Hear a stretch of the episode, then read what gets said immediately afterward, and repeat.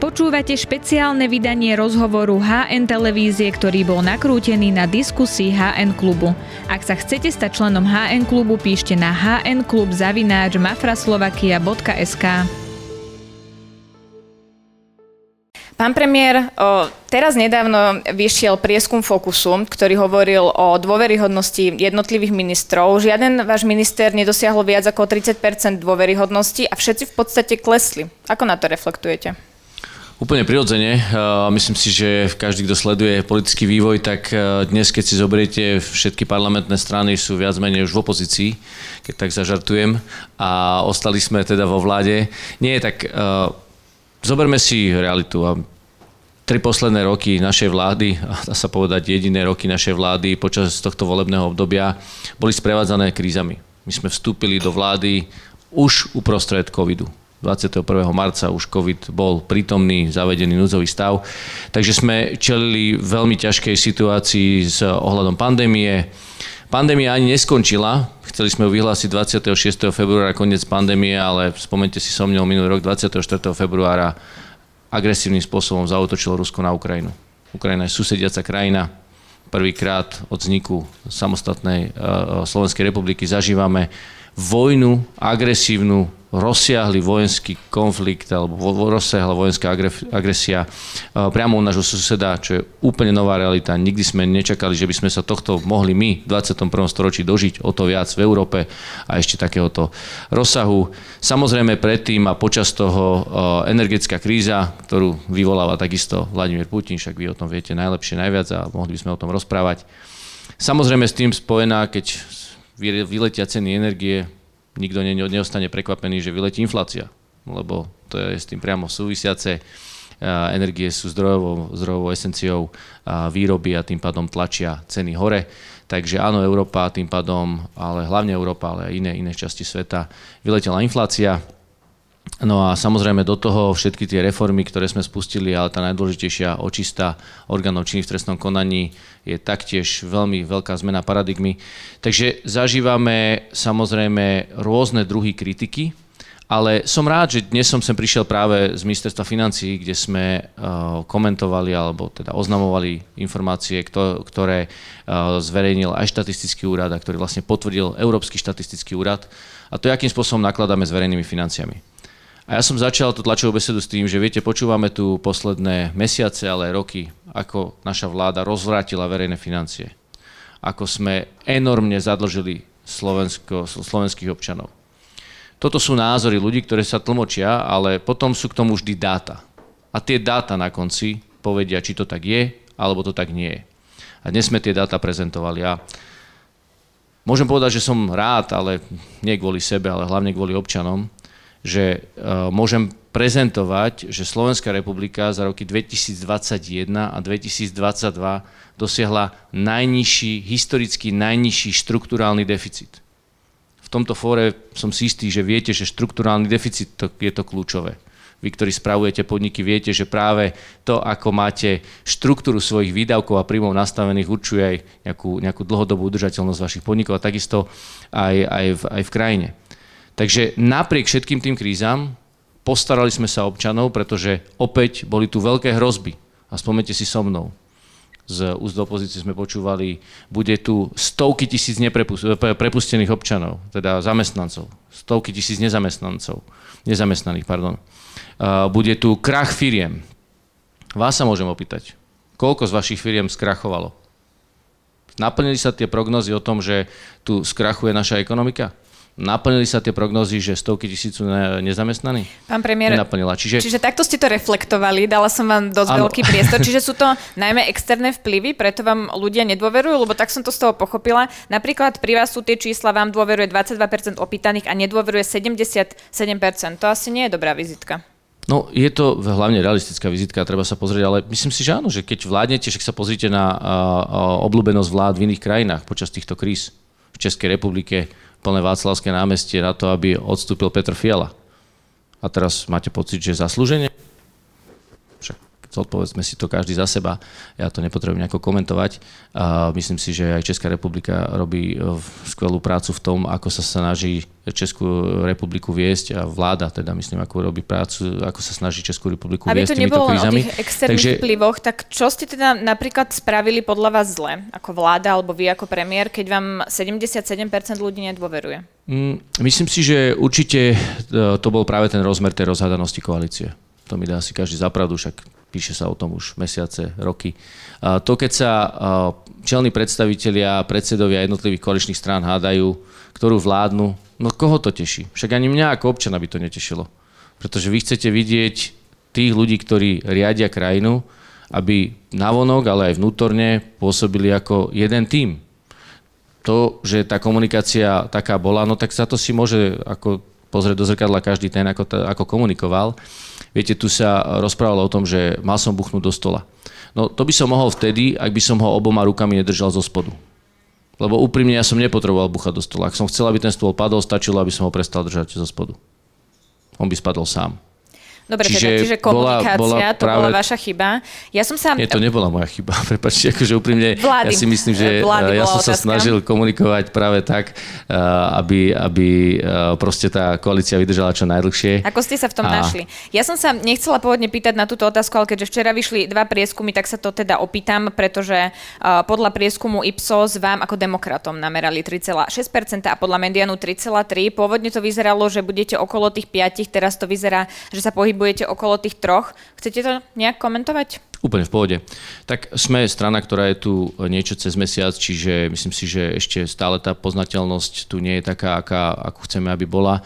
Kampan sme ešte nespustili, chceme s ňou začať v maji, pretože aj sme potrebovali riešiť dôležité, dôležité záležitosti z hľadiska riadenia štátu a myslím si, že práve tá kampaň teraz sa začne rozbiehať.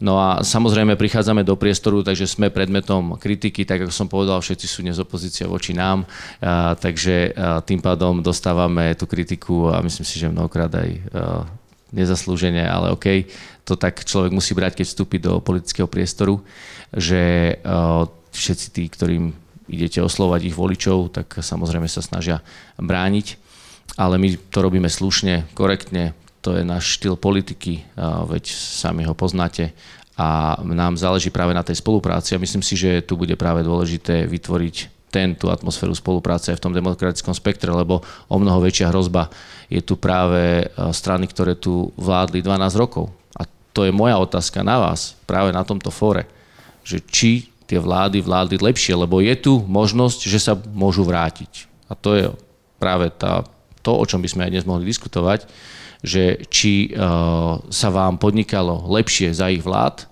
alebo či sa vám uh, podniká za vlády demokratických strán, ktoré robia reformy. Áno, žiaľ, veľmi sa pri tom hádali, ale tie reformy sa diali, parlament ich schvaloval. Dnes to opäť nehovorím ja, ale hovorí to, hovorí to Európska komisia, ktorá vyhodnocuje náš plán obnovy a zároveň to hovoria aj konkrétne čísla, či už dnešné čísla o deficite kde som nepovedal ešte o dlhu, pretože ten dlh je nižší, ako sme ako sa prognozovalo, klesá nám dlh, je 57,8% HDP, čiže plníme maastrichtské kritéria, deficit bol 2,04 za rok 2022. Opäť to ukazuje o tom, že akým spôsobom pristupujeme k verejným financiám zodpovedne a zároveň aj pomáhame ľuďom. Áno, ono sa vlastne nedá povedať, aký trend je pri vašej strane, keďže ešte vás meral, myslím, že len druhý prieskum, nejaké druhé obdobie, čiže uvidíme, aký bude ten trend. Posuňme sa ale v tej téme ďalej, pretože uh, sedí tu pri nás premiér, minister financí aj minister zdravotníctva. Ako sa vám funguje v, v tejto tro, trojfunkcii? Uh, viete čo, funguje sa mi úplne v pohode, pretože mám veľmi kvalitných štátnych tajomníkov, ktorí keby sme neboli v poverení, tak by boli ministrami. Takže to je moja jednoduchá otáz, odpoveď, ktorá aj funguje, keď si zoberiete prácu Marcela Klimeka, tak ten rezort beží pod jeho taktovkou. Naozaj, ja, ja s ním komunikujem ako premiér s ministrom, pretože všetko to zastrešuje veľmi, veľmi dobre a tie výsledky do veľkej miery hovoria samozrejme aj o jeho práci, lebo je na rezorte od začiatku. Takže e, som za to veľmi vďačný. Čo sa týka ministerstva zdravotníctva, myslím, ak sledujete prácu e, Michala Palkoviča, tak presne, ak by sme neboli v poverení, dnes je ministrom, priniesol by som povedal, nový silný vietor do toho rezortu. Veci sa začali výrazne hýbať dopredu. No a to vyzerá to práve takže... na to ministerstve zdravotníctva tak trochu komplikovane po odchode teda ministra Vladimíra Lengvarského teraz odchádza z ministerstva aj štátna tajomníčka Lenka Dunajová Družkovská, ktorá teda odchádza so slovami Môj krok mi umožnil slobodne realizovať ďalšie kroky a povinnosti vyplývajúce zo zákona v súvislosti so zisteniami, ktoré som zistila. Nikdy som nebola a dodnes nie som ochotná pre dosiahnutie väčšieho dobra akceptovať menšie zlo. O čom hovorím? Tak to sa musíte opýtať jej. Tak vy ste minister zdravotníctva. A to ako súvisí s tým, že by... Uh, vy ste sa nepýtali, viem... prečo odchádza štátna tajomníčka, keď hovorí o, o menšom zle, akceptovaní dobra a podobne? Viete, pani štátna tajomnička, a teraz toto si možno tak aj skúsme vysvetliť, lebo je tu taký, rozmohol sa nám tu taký nešvár, jak sa tak hovoria naši priatelia Češi, že e, premiér alebo minister musí poznať odpoveď na všetko a musí vedieť rozprávať aj za druhých ľudí. Je to je osobné rozhodnutie. Prosím, rešpektujme to. Sme demokratická spoločnosť, ktorá si ctí slobodu jednotlivca a keď sa tak rozhodla odísť, tak sa rozhodla odísť. Ako by bolo vyslovko nezdvorilé minimálne, až neslušné, aby som ja teraz vysvetloval jej slova. Vy by ste sa potešili, keby niekto interpretoval vaše slova, veď sú to vaše slova. Jediný, kto ich môže interpretovať, je, ste vy. Takže prosím, a to, že som premiér alebo hovorím... minister, prepačte, to, že som premiér alebo minister, neznamená, že mi dáva právo vstupovať do slobody druhých občanov a vysvetľovať za nich ich vlastné dôvody. Čiže ona prišla, porozprávala sme, porozprávali sme sa, uh, rozhodla sa ukončiť svoje pôsobnenie. Samozrejme som to rešpektoval, pretože tak sa to v slušnej spoločnosti patrí a, a vybavené. Takže to, vy ako... viete, prečo odchádza, tie detaily. No tak ja viem to, čo mne povedala.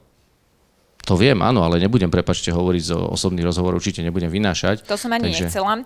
Ja sa skôr pýtam na to, že aj Vladimír Lengvarský odchádzal pri slovách, keď hovoril, že nebude ďalej pracovať v takomto prostredí, ktoré je v súčasnosti škodlivé, plné politickej korupcie a politickej neskúsenosti. Či to teda nesúvisí aj s odchodom štátnej tajomničky?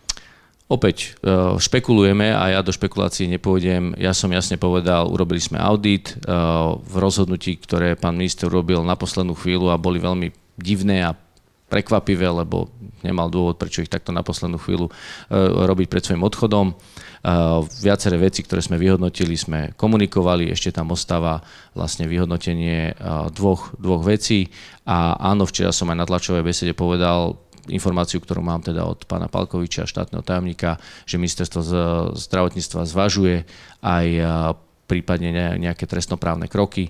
Ale v prípade o tom tej čace dostaneme sa k tomu. Ešte ostaneme ale pri uh, tej mojej pôvodnej téme. Už viete, kto nahradí pani štátnu tajomničku? Máte ďalšie meno? Riešime to a určite neplánujem to tu oznámiť, ak dovolíte.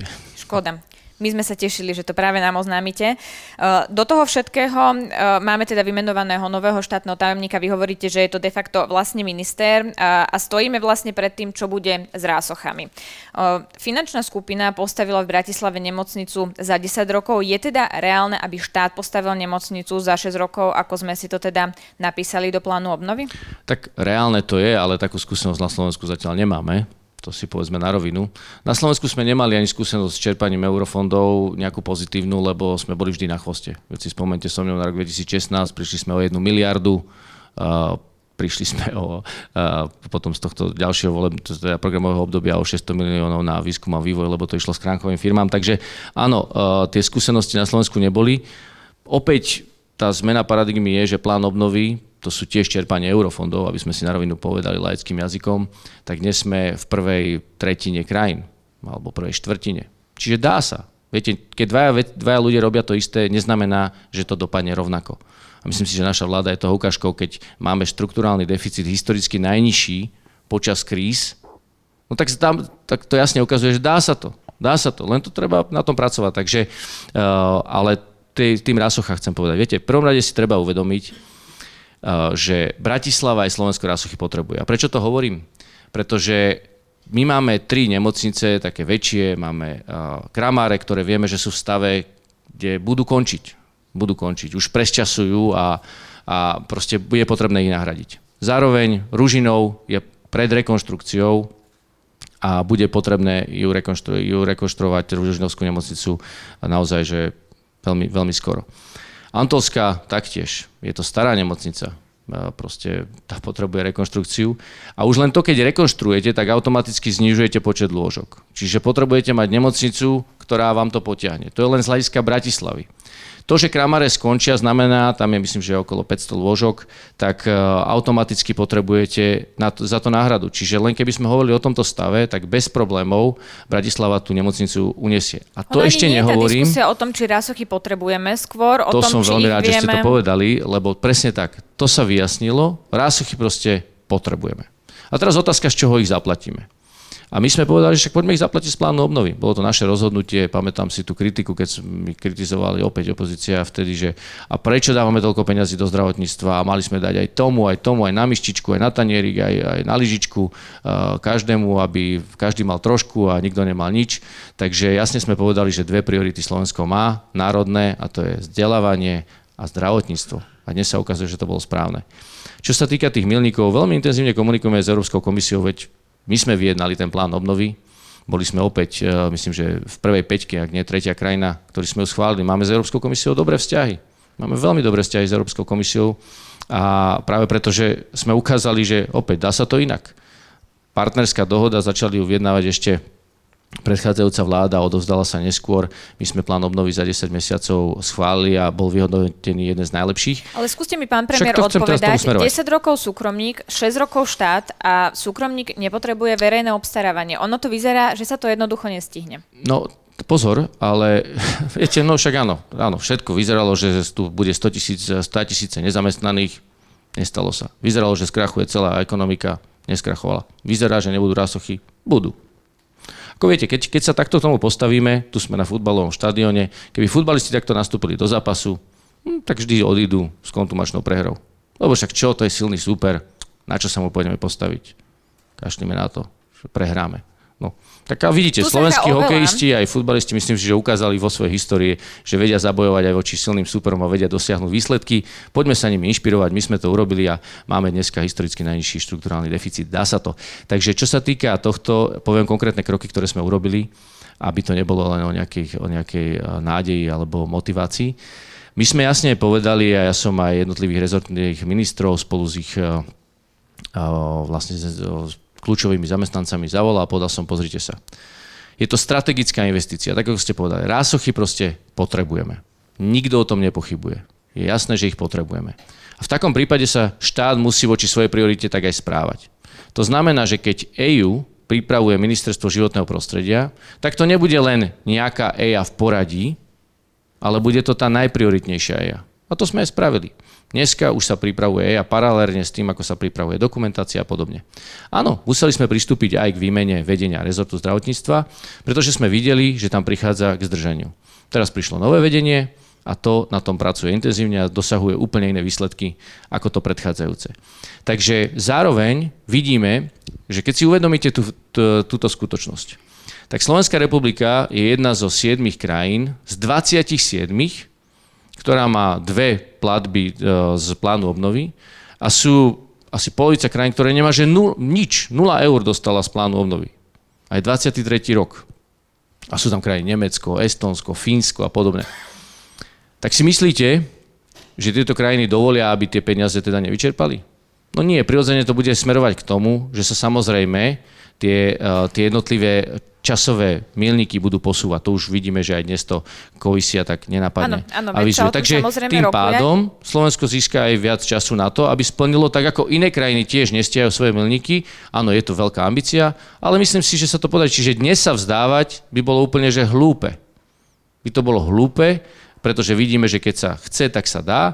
Takže poďme o to zabojovať, preto ja hovorím, že o to zabojujem. Áno, dnes som možno v tejto republike jediný, ktorý tomu verí, tak ako som veril, že dá sa mať e, zdravé verejné financie. Keď som na ministerstvo financí povedal, prišiel, tak som povedal, zdravé verejné financie je otázkou národnej cti. Aby sme ale neodbiehali, Takže, vy ste povedali, že pri tejto ja téme máte aj plán B, aj plán C. Presne Čo tak. bude ten bod, keď si poviete, že ideme podľa toho plánu B? Opäť sme tu medzi manažérmi, a tie, tie body sú vtedy, kedy ešte potrebujete aby ten B, plán B aj C bol samozrejme realistický, čiže aby sa, aby sa splnil. Ale keď vidíte hlavne, že ten plán A sa vám nenaplňa. V tomto momente tam nie sme. My vidíme, že ten plán A vieme. O to viac, keď vidíme, že komunikujeme s komisiou, že ten milík sa dá posunúť. Veď prečo by som sa vzdal 280 miliónov na špičkovú koncovú národnú nemocnicu, ktorú potrebuje Bratislava aj Slovensko, zaplatiť z plánu obnovy, keď sa to dá? Tak to využijem. Takže... Povedali ste si s pánom Palkovičom možno mesiac, kedy sa rozhodnete, či teda ideme podľa plánu A, alebo ideme podľa plánu B? Samozrejme, že my tam máme konkrétne harmonogramy a podobne. A poviete aj, ktorý mesiac? Budeme Nie. vedieť, ktorou cestou pôjdeme? Nie, nepoviem. Prečo? No pretože to nie je podstatné. Momentálne, viete, každý sa chce sústrediť. Ja som, ja opäť poviem skúsenosť, ktorú som zažíval za posledné 3 roky každý mesiac za mňou sa ma pýtali aj, aj novinári, že a čo urobíte, keď sa naplní tento katastrofický scenár? A čo urobíte, keď naplní tento katastrofický scenár? Ja som odpovedal, ja sa nesústredím na to, aby som mal alternatívu k tomu, aby sa naplnil katastrofický scenár. Lebo katastrofický scenár sa naplní vtedy, keď prestanem pracovať. Alebo keď štát prestane pracovať. No ale my sme tu na to, aby sme pracovali. Čiže ja sa sústredím na to a myslím si, že aj vo, vy vo vašich firmách sa sústredíte na to, aby ste mali úspech. Do toho dávate maximálne úsilie. Neviem, či vaši majiteľi by vás pochválili, ak by zistili, že nepracujete na dosiahnutiu výsledkov, ale pracujete na alternatívnych e, vlastne plánoch, keď nedosiahnete svoje výsledky. Asi by vás prepustili hneď na druhý deň, alebo možno ešte v ten deň. Takže toto je moja odpoveď. Pýtať sa ma, že e, čo urobíme, keď to dopadne zle. No však máme plán B aj plán C, ale sústredíme sa na plán A a na tom intenzívne pracujeme a zatiaľ sa nám darí, takže prečo by som mal teraz akože pre, prekračovať na plán B, keď plán A zatiaľ naplňame? Lebo napríklad ministerstvo financí navrhovalo vypustiť výstavbu nemocnice Rásochy. Nie, nenavrhovalo ministerstvo financí a opäť, ak dovolíte, buďme teda tuto, môžeme byť aj taký konkrétnejší. Ministerstvo financí má asi 600 zamestnancov. A medzirezortné pripomienkové konanie znamená, že sa na jednotlivé sekcie každý materiál, keď sa týka toho rezortu, môžu sa tí zamestnanci samozrejme vyjadriť. A to je úplne v pohode. V demokracii je to úplne v pohode, keď ľudia povedia svoj názor. Tento človek tam ten svoj názor dal a vybavené. Ja som s tým ako minister nesúhlasil, tak som to dal stiahnuť. Vybavené. Ale podsúvať mne, že ja mám iný názor ako minister financí, ako mám e, minister zdravotníctva, ako mám premiér, no prosím vás pekne, nebuď malý. Vyzeralo to, to ale tak paradoxne. Prepačte, to vyzeralo tak paradoxne, asi e, keby sme sa na to pozerali očami možno základnej školy alebo puberty, ale každý príčetný človek pochopí, že keď premiér, a z mojich úst nikdy nezaznelo nič iné, Viete, ak keby som mal, že poviem na ministerstve zdravotníctva, na tlačovej besede niečo a na ministerstve financí na tlačovej besede niečo iné, potom vám dám zapravdu. Ale z mojich úst nenájdete iný výrok, iba tie, ktoré som hovoril. A to, že nejaký zamestnanec z ministerstva financí povedal svoj názor, OK. Dobre, uzavrieme tie rásochy poslednou otázkou. Viete dnes garantovať, že neprídeme o žiadne peniaze z plánu obnovy? No, viete, uh, tí najmudrejší ľudia hovoria, že jediné, čo viete ľuďom garantovať, sú dane, a teda odchod z tohto sveta. Takže to je to, čo viem garantovať, ale uh, viem určite garantovať, že za naše vlády urobíme všetko preto, aby sme naďalej v tom pláne pokračovali a myslím si, že áno, možno budem aj o pár mesiacov vedieť aj toto garantovať. Nemocnica v Šatci, vy ste to už eh, načrtli, žiadala teda z plánu obnovy 7, milión, 7 miliónov eur. Žiadosť eh, o tieto peniaze eh, podľa zdravotníckej implementačnej agentúry poslali po termíne, aj keď to teda na ministerstve zdravotníctva vyzeralo tak, že budú akceptovať žiadosť, ktorú tam pos, poslali. Oni teda tvrdili len nejak na skúšku a nebola oficiálna. Vy ste už hovorili o možnej trestnoprávnej rovine v tomto prípade. Môžete k tomu dnes už povedať viac? No v žiadnom prípade nemôžem pretože práve to je vždycky v rozpore s konaním orgánov či trestnom konaní, predsa o tom sa nevedú verejné diskusie, o tom sa vedie vyšetrovanie. Takže tak aspoň, že k akému nemôžem. trestnému činu tie podozrenia smerujú? Ja viem, že vaša zvedavosť je veľká, to patrí vašej profesii, to je v poriadku, ale myslím si, že keď e, sa rozprávate práve s vyšetrovateľmi, tak vám každý povie, že to je kontraproduktívne. Takže určite o tom nebudem hovoriť nič viac v tomto momente, ale som rád, že ste otvorili práve tú otázku tých regionálnych nemocníc, lebo to je dôležité, že my sa sústredíme na jednu e, nemocnicu, Rásochy, a tá je kľúčová aj z toho dôvodu, že budeme tam mať vychovávať medikov a podobne. Takúto druhú nemocnicu máme v Martine, to boli rozhodnutie vlády. A áno, máme tu ďalších 7 e, nemocnic, ktoré pôjdu e, do regiónov peniaze. A to sú, to je, viete, to je tak signifikantná vec, ktorá tu opäť akože dlhé roky, a neviem, či vôbec niekedy bola, že by napríklad nemocnica v Poprade dostala 40 miliónov eur 40 miliónov eur. Za to viete postaviť v takmer novú nemocnicu. Čiže to automaticky, a môžeme hovoriť o Spišskej Novej Vsi, môžeme hovoriť o Skalici a o ďalších mestách, v tých mestách v priebehu niekoľkých rokov vyrastú lôžka, ktoré budú na úrovni kvality 21. storočia vyspelého sveta. Ja si opäť spomínam, keď som predstavoval plán obnovy a hovorili sme o zdravotníctve, že našim cieľom je, aby boli maximálne dvojlôžkové, alebo pardon, teda dvojpostelové alebo jednopostelové izby. Všetci sa smiali, že to je utopia na Slovensku. Dneska sa to deje. Dneska na to máme vyčlenie peniaze a už je to len o tom, že to treba postaviť. Áno, samozrejme. A opäť, ministerstvo životného prostredia bude plne súčinné na to, aby tieto nemocnice to robili v čo najkračom čase. Reformujeme aj zákon o verejnom obstarávaní, samozrejme dá sa ísť ďalej. Len tu vám tiež chcem povedať. Viete, to, že Slovensko malo takú zlú povesť za tie roky predchádzajúce, tak nám nedovolí Európska komisia ísť na tie úplne najnižšie kritéria z hľadiska verejného obstarávania. Povedali, vy si musíte trošku vybudovať kredit. A keď budeme vidieť, postupne vám budeme zľavňovať. Čiže vy sa neviete dostať na úroveň myslím si Francúzska alebo nejaké iné krajiny. Postupne áno. A práve to je o tom, keď máte dobré výsledky, tak samozrejme, a to je aj v živote tak, tak máte úplne iné referencie, úplne iný kredit. My to teraz budujeme, ale je to beh na dlhú trať. Pán minister, teda pardon, pán Povedz premiér, ale aj pán minister, hovorím o tom zdravotníctve, tak ma to pomýlilo. Pán premiér, e, ešte jedna otázka k zdravotníctvu a posunieme sa ďalej, pretože iniciatíva ide nám o život, bola v útorok pred úradom vlády a vyzvala vás, aby ste to platné odborné usmernenie o tranzícii nezrušili. Už viete dnes povedať, či to urobíte? Viete, opäť sa to okolo toho robí veľa politiky, však nakoniec sme na hospodárskom fóre, a, a rozprávame sa o, o tranzíciách. Čiže myslím si, že nechajme to na, odbor, na odborníkov, nech sa k tomu vyjadria. Ja môžem k tomu povedať len jednu vec, že narazilo to naozaj na aplikovateľnosť, ale je o tom aj dnes, informácie, ja mám dosť informácií uh, práve o tom, uh, ako to, aký ten stav je a vo verejnosti je ich strašne málo a veľa, veľa aj milných informácií lieta, uh, lieta verejnosťou. Preto hovorím, nepolitizujme tú tému, nech sa tomu venujú odborníci. S tým úplne súhlasím. Moja no. otázka je, či ste sa už rozhodli, či viete, čo urobíte. Opäť ja všetky svoje rozhodnutia komunikujem takže ešte nie ste rozhodnutí. Tento týždeň ste rozhodli o zákaze dovozu ukrajinského obilia. Okrem toho aj myslím, že okolo ďalších 30 položiek do toho spadá. Nereagovali sme neskoro, keď sme vlastne obilie zachytili až v mlynoch a až potom, čo na to začali upozorňovať ostatné krajiny, že tu môže byť s tým obilím problém? Viete, pousmial som sa, lebo väčšina členských štátov hovorí, že či sme nereagovali prískoro. A vy sa ma opýtate, či sme nereagovali neskoro. Nie, to, nereagovali sme, to, že sme to zachytili neskoro. No, viete, celá otázka. Európska únia sa pozerá a pýta sa Slovenská, Maďarská a Polská hovorí, nezareagovali ste prískoro? Len my doma sa opýtame, že či sme nezareagovali neskoro. Tak lebo sme to obilie zachytili už v mlynoch. Viete, na čo sa pýtam? Ja viem presne, na čo sa pýtate, ale ja schválne chcem dať ten, ten kontrast toho, že my áno, my niekedy ako keby uh, nevidíme ten svet okolo nás, lebo buď sú teda, oni sa na to nepozerajú zle, alebo my sa na to pozeráme zle. Alebo sa A na to pozeráme týka... rôzne to je úplne pravda. S tým to môžem podpísať. A teraz otázka je uh, obilia. My sme zareagovali veľmi promptne, dokonca myslím si, že ako prvá krajina alebo ako druhá krajina, kde sme povedali, že budeme uh, plombovať všetky tie kontajnery a kamiony s ukrajinskou pšenicou, ktorá je určená pre tranzit.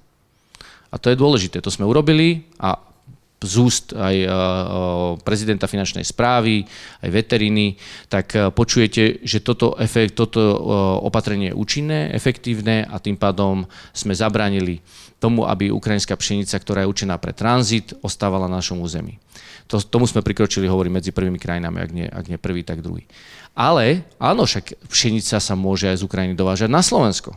Ale musí splňať isté podmienky. To, že sme to zachytili, opäť ukazuje, že máme funkčné kontrolné orgány, pretože vidíte aj samotné testy a tak ďalej. Občania nie sú vystavení hrozbe e, tejto múky. A druhá vec je, a druhá vec je, vlastne no a to, čo to chcem povedať. Na tú tretiu vzorku, čiže sme si 100% istí, že nič nie je, žiadny výrobok nie je na pultoch. No, myslím si, že tá komunikácia odznela jasne a tu chcem povedať, pesticídy, ktoré sú v ukrajinskej e, pšenici, oni tam z toho melú normálne múku z tej pšenice a Ukrajinci jedia ten chlieb, len aby sme vedeli. Čiže na to sa nezomiera. Prosím, to, to je veľmi jasne povedané. pesticíd sme my, myslím, zakázali ako Európska únia v roku 2019, čiže presne aj u nás tak. sa predtým používal. Presne tak, presne tak. A dlhé roky sme ho jedli a sme tu. Ale tým nechcem to nejako zľahčovať, práve naopak, chcem jasne povedať, že práve s tým, že sme zasiahli a zadržali sme, teda zastavili sme toto pomletie tejto pšenice, sme konali na ochranu našich občanov a jasne sme povedali, a teraz však sprísnili sme kontroly, takže to vám len odpoveda na tú otázku, či sa pýtate, či sme nezareagovali neskoro. No nemyslím si, že sme zareagovali neskoro, myslím si, že sme zareagovali vhodne a správne a dnes rokujeme s Európskou komisiou, pretože áno, zasiahli sme do pravidiel. Krajina nemá oprávnenie individuálne konať pri takýchto režimoch. My sme to urobili dočasne v koordinácii s Európskou komisiou. Včera bola diskusia aj na úrovni ministrov. Večer som komunikoval s Uršulou von der Leyen, s prezidentkou alebo predsedničkou Európskej komisie. Čiže koordinujeme sa s komisiou, lebo sme korektný a férový partner, zároveň koordinujeme sa s Ukrajinou, chceme ten problém vyriešiť, je to väčší problém ako slovenský a postupujeme, myslím, že v tom opäť profesionálne a korektne a vyriešime to tak, aby všetky tie potraviny, ktoré cez nás majú tranzitovať, tranzitovali, aby tu neostávali. Tie, ktoré sú určené pre dovoz, aby sa dovážali v takej kvalite, ako majú. Vybavené. Takže nehrozia nám nejaké postihy zo strany Európskej únie Nemyslím za ten si. zákaz? Nie, nie, nie. Však komunikujeme veľmi intenzívne, takže to určite nie. Prečo ste sa rozhodli cez, uh, ísť cestou toho tranzitu, že ten bude umožnený, lebo naši susedia išli formou aj zákazu tranzitu? Prečo Slovensko povedalo, že tranzit je OK? Lebo sme rozumní.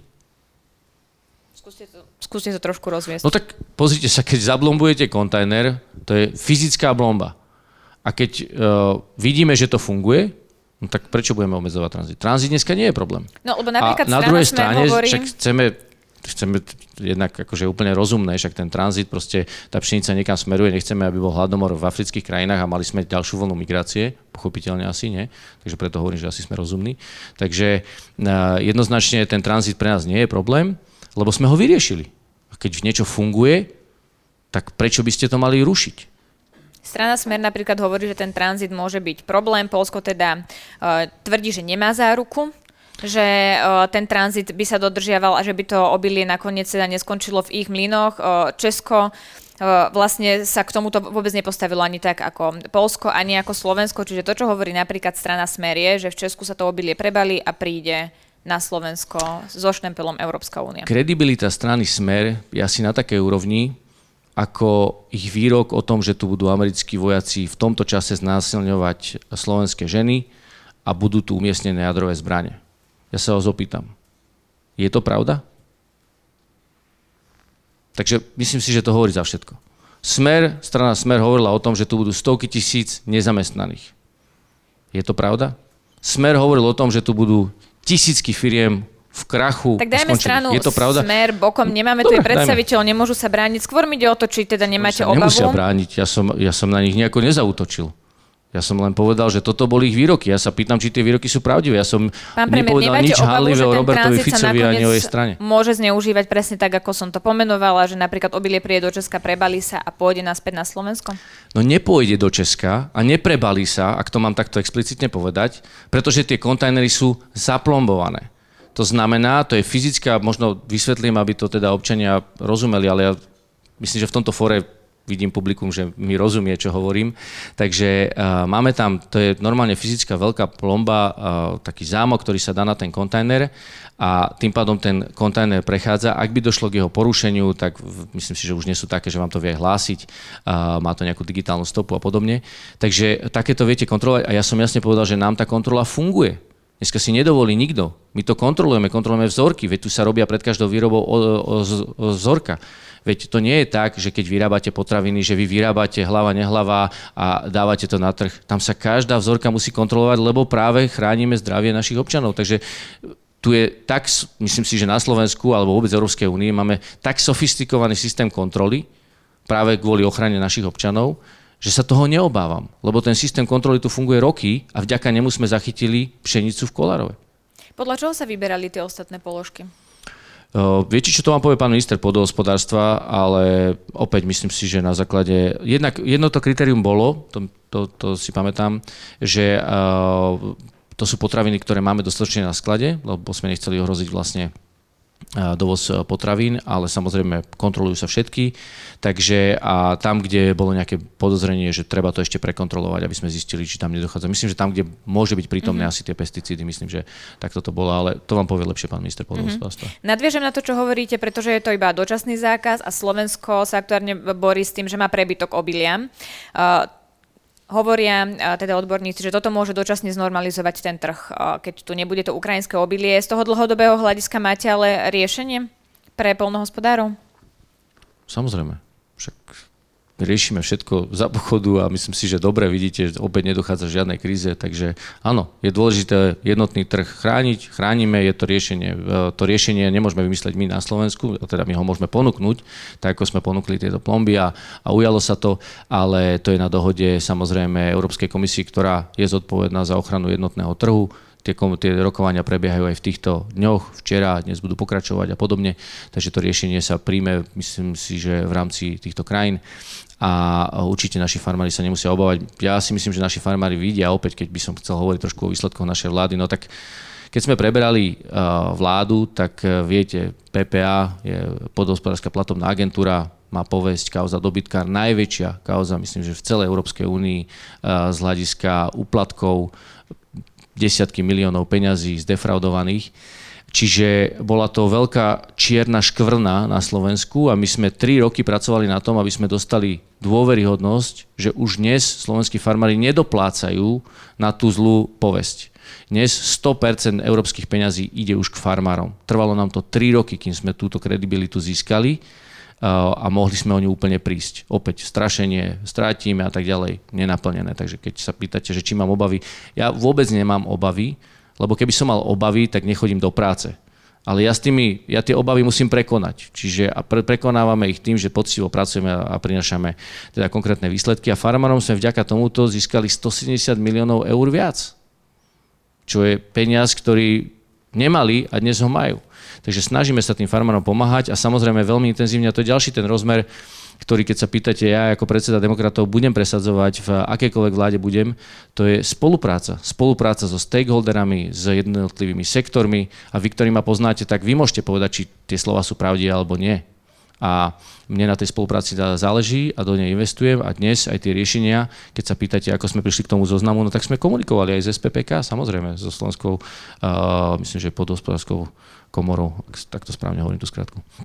Ako minister financí myslíte už na prípravu nového štátneho rozpočtu? Samozrejme, nie že myslím. Si nemôžeme dovoliť myslieť, musíme na tom pracovať. Už je apríl, jasné, že na tom pracujeme. Takže už na tom pracujete. Jasné. Dobre teda. O vine e, Petra Kažimíra z podplácania rozhodol súd, e, to bolo ešte na začiatku apríla, vydal teda trestný rozkaz. E, Peter Kažimír hovorí, že sa teda bude brániť na súde. Vy ste ho vyzvali na odstúpenie. Urobíte v tomto smere ešte nejaké kroky? Chcete sa stretnúť s Petrom Kažimírom? Nech vám vlastne celú tú situáciu vysvetlím? Nie, prosím pekne, ako to vôbec nie je potrebné, však my ako vláda nemáme na to mandát. To, my, nemáme, my nevieme v tom nič urobiť, zákon nám také niečo neumožňuje. Viete, Peter Pellegrini a Robert Fico majú plné ústa toho, jak Slovensko robíme hambu vo svete. No a keď ich dlhoročný súputník, nezabudnime na to, Peter Kažimír pri všetkej úcte bol podpredseda Smeru dlhé roky. Za ich vlády bol zvolený v parlamente, ja si to veľmi dobre pamätám, bol som opozičný poslanec, nehlasoval som za jeho zvolenie, myslím, že 89 hlasom, alebo ja teraz neviem presne, ale myslím, že takto nejako. Čiže bol zvolený, alebo 84, neviem, bol zvolený proste za guvernéra, OK, vybavené, ale bol to politická nominácia, ktorú si oni zvolili. A nemôžu teraz povedať, že my nič, my muzikanti, ako Peter Pellegrini odhodil od toho ruky od neho. Robert Fico sa aspoň tomu postavil, však e, on spochybňuje vôbec e, keď organične v trestnom kolaní majú slobodu, tak on to spochybňuje samozrejme, lebo to je jeho mentálny svet. Ale tak sa pýtam teda, robí Peter Kažimír hambu Slovensku? Keď si pozriete monitoring tlače, čo odznelo, tak, tak ja teda vidím, že robí, ale to není nič osobné. To je o tom, že keď ste vo funkcii a nie ste prilepení k stoličke, tak áno, keď čelíte takémuto nielenže obžalobe a obvineniu, dnes už je to aj výrok sudcu. To je to, čo som sa snažil vysvetliť. Viete, keď hovoríme, že policia, ja nespochybňujem ani kroky policie, ani prokuratúry, ale toto už je súdna moc. To je tretí pilier. Ešte policia je výkonná moc, ale súdna moc je tretí pilier. Zákonodárna súdna výkona. A teraz my ideme ešte spochybňovať aj výroky sudcu, však ten samosudca rozhoduje vtedy, si trúfne rozhodnúť sám, keď má dostatočne jasné dôkazy. Tak teraz akože to budeme fakt spochybňovať teraz ešte aj súdnu moc. Však on, áno, teraz to pôjde na súd a tie dôkazy budeme vidieť, lebo bude pojednávanie a podobne, podobne. Ale už len to, že teraz o našej inštitúcii sa hovorí, že je tam človek, ktorý ide po súdoch a je obžalovaný a obvinený a súd ho uznal vinným z podplacenia, tak to nerobí dobré meno Slovensku. V takom prípade v civilizovaných krajinách ten človek sa stiahne z tej funkcie, odstúpi, chráni inštitúciu, inštitúcia tým nie je poznačená a tým pádom môže všetko bežať ďalej. A keď on dosiahne, obhají svoju nevinu, lebo však prezumcia neviny na Slovensku platia, tak je to správne, tak jeho život pokračuje ďalej ale úprimne teraz silou mocou tam byť prikovaný na tej stoličke podľa mňa nie, nie je legitimné. Ja v vyspelej krajine to nepatrí, takže neurobíme nič viac. kompetencie, ale z vašej pozície môžete vplývať na guvernéra MBS, stretnúť sa s ním, vysvetľovať si veci, čiže toto neurobíte. Viete čo, myslím si, že mám dosť dôležité iné roboty, aby som teraz ešte presvedčal človeka, ktorý je prilepený k stoličke.